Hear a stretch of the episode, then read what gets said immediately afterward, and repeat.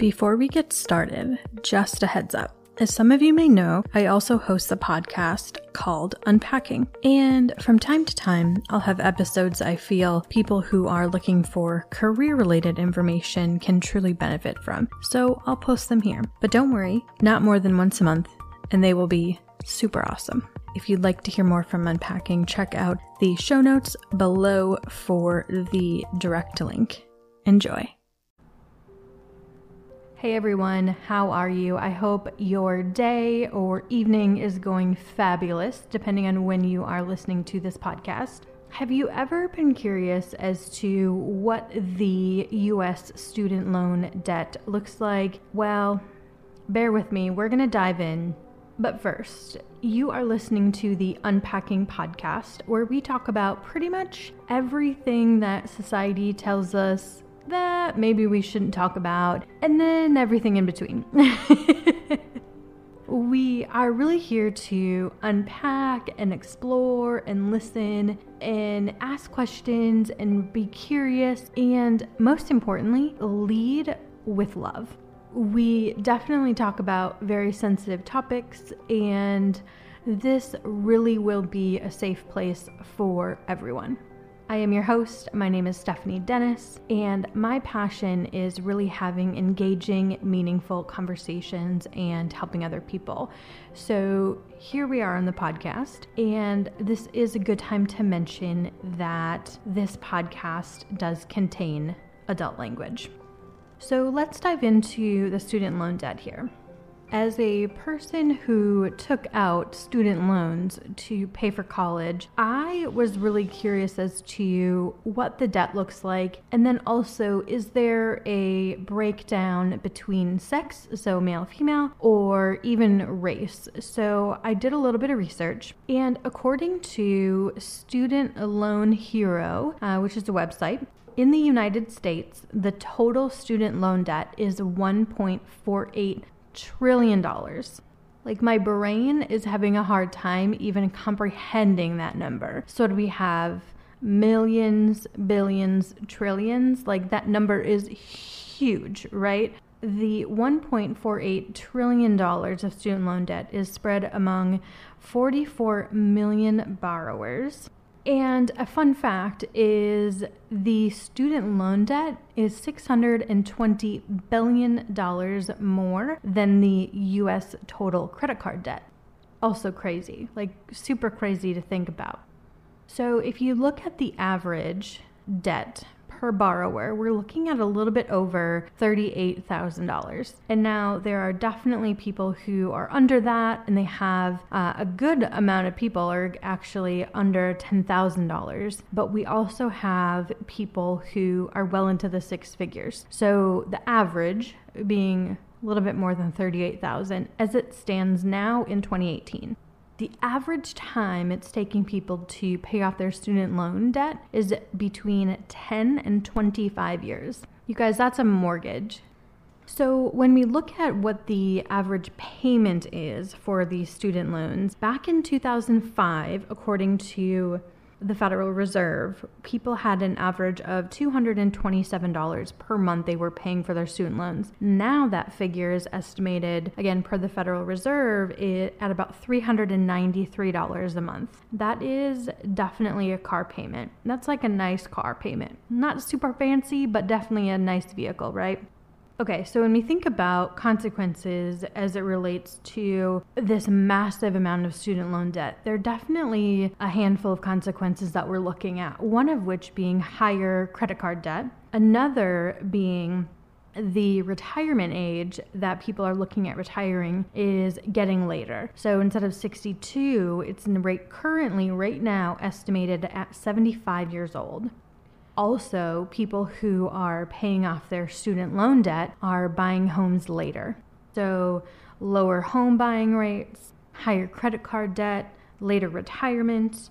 There's also a large portion of people, I believe the stats, and I could be wrong on this one, were about 11% were in student loan default. So people who are simply unable to pay their student loans. And if I'm remembering the stats right, that also did not include the folks who were in forbearance. So, forbearance is if you are not paying your student loans and your lender has approved you to not currently pay. And this could be because you had financial hardship, this could be because you're still in school. So there's a handful of reasons you could be in forbearance, which is different uh, because it's lender approved versus default, which is not lender approved and you just can't pay, which then would bring you down the path of the debt moving to a creditor. And then the last consequence, more just a general consequence, is people are spending less money because they're putting so much money each month towards their student loan debt. So, when I started looking into the stats as it relates to age and sex and race, here's what I found. And again, this is according to Student Loan Hero is majority of student loan borrowers are under 30 years old, which makes sense because I think this mass amount of student loan debt is a little bit newer thing with a lot of us millennials. So under 30 or I would even say for some of us older millennials in that low 30s if like just over 30 mark when we look at sex, men versus women, 890 billion of the debt of the 1.48 trillion is taken out by women. So leaving 590 billion for men. So there is a 300 billion dollar difference with women having the majority of the debt. That's significant. I know these numbers sound sm- like small because it's like 590, 890, but it's billion with the B. Like they're massive numbers, right? So that's a pretty significant difference. And when I start to ask myself why, well, part of that reason is more women are going to college. So 56% of college students are women, and 57% of college graduates are women. So there's a slight difference in terms of women going to college versus men, but those numbers don't necessarily translate into the $300 billion difference. So, why that's there, I honestly haven't found like significant research to explain the huge gap difference. So, if there's someone out there who wants to have this conversation, or if you just want to talk about your student loan debt, I would love to chat with you. So, reach out. And at the end of the podcast, I'll have information on how to do that. But also, one thing we have to think about too when we think about women having more debt than men, and this is not to like bash on men uh, or a particular sex, this is just true fact, right? Is women have more of the student loan debt, and when they graduate, they're going to have more to repay, but they're also earning less in the workforce. And the estimated percent of women earning versus men at the same level with the same education, with the same experience, is about 21% less, which is significant. So, I also looked at our student loan debt here in the United States from a race perspective as well. And this was interesting. Um, again, at the same website, Student Loan Hero, and this is interesting that 77.7% of black students borrow federal student loans to pay for college, whereas 57.5% of white students are borrowing federal student loans to pay for college. The average is 60%. So Hispanic, it didn't give me an exact figure, but it was less than the average, but more than white students. So between 57.5 and 60. And then Asian students were borrowing significantly less and again, it didn't give me the exact number, but it was between 45 and 50%. Again, the average being 60. So, of course, students of all races are borrowing federal student loans to pay for college, um, but there is definitely a significant difference when you break it down by race. Why that is, income definitely has something to do with it. How much the student is making, how much their family is making, how much the family can contribute versus, you know, how much is left for the student to pay on their own, that sort of thing. So I definitely found this interesting. And if you dig into it, um, and I can put a couple links in the show notes as well. There's definitely a difference between the different states, and often that's going to correlate with some of the more, um, you know, Ivy League schools being in particular states versus some other states having mostly state universities or what have you.